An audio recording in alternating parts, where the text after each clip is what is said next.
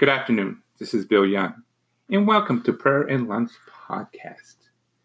Today is Tuesday, October 22nd.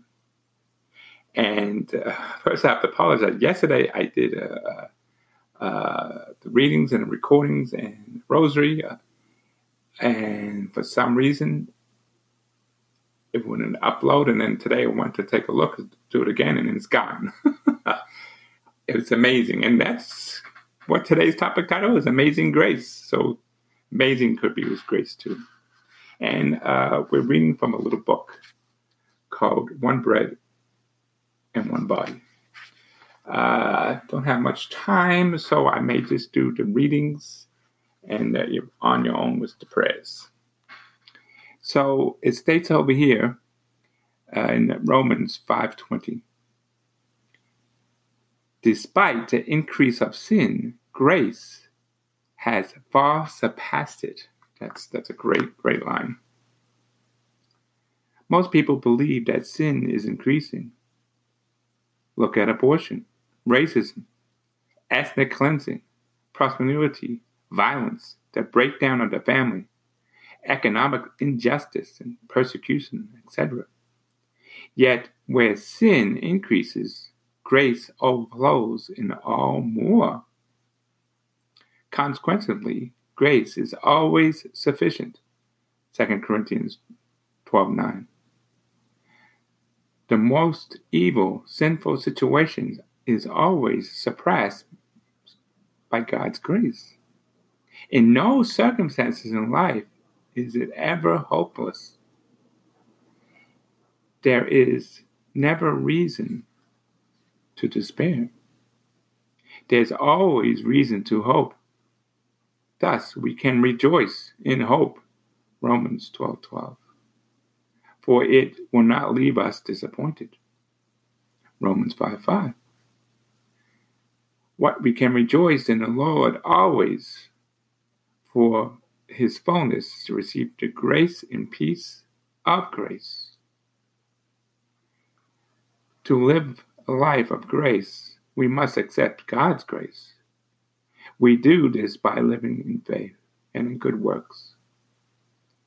Day after day, circumstances after circumstances, decide to trust God rather than your own.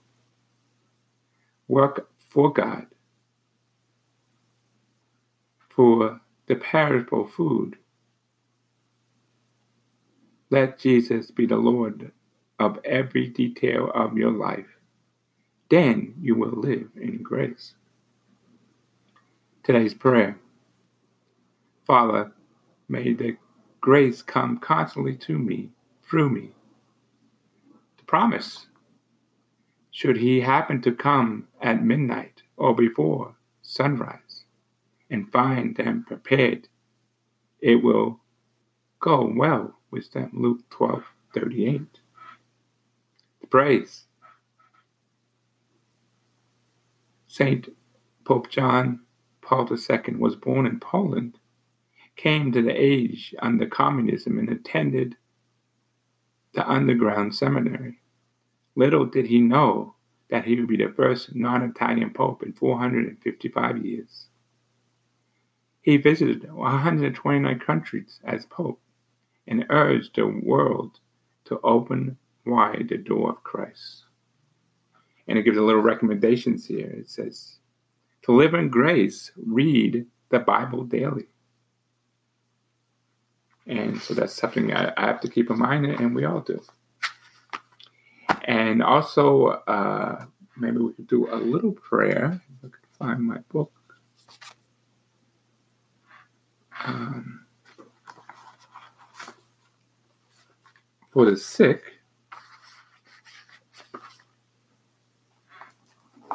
if I could find it, I have all these things. What time is it? Uh, 20 minutes. Well, maybe we could do.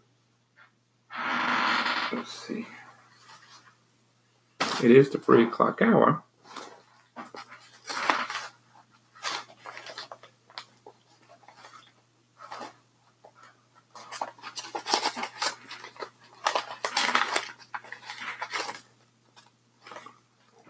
The Novena Divine Mercy.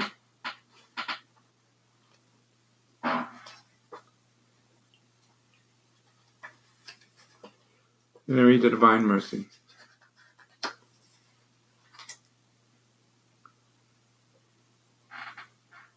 Jesus asked that the first feast day of mercy be preceded by the novena of divine mercy, which would begun on Good Friday. He gave St. Faustina an attention to pray for each day of the novena, saving the last day the most difficult attentions of all, the lukewarm and indifferent to whom he said, These souls cause me more suffering than others. It was from such souls that my soul felt the most revelation in the Garden of Olives. It was on their account that I said, My Father, it is possible, let this cup pass by me. The last hope of salvation for them is to flee to my mercy. In her diary, St. Faustina wrote, Jesus told her, On each day of the novena, you will bring to my heart a different group of souls. You will immerse them in the ocean of my mercy. Each day will, will beg, Father, for the strength of my passion, for the graces for these souls. And day one for all mankind, especially sinners.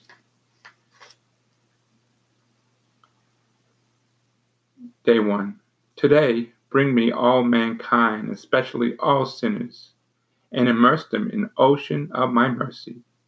In this way, we will console me in the bitter grief for which loss of souls plunges me. Most merciful Jesus, whose very nature is to have compassion on us, to forgive us, do not look upon our sins, but upon our trust, which we peace in your infinite goodness. Receive us all in the abode of your most compassionate heart. Never let us escape it. We beg this of you, your love, which unites you to the Father, unites you to the Father and the Holy Spirit. Eternal Father, turn your merciful gaze upon all mankind, especially upon the poor sinners, enfolded in the most compassionate heart of Jesus. For the sake of his sorrowful passion, show mercy and that we praise that your optiments of your mercy forever and ever. Amen.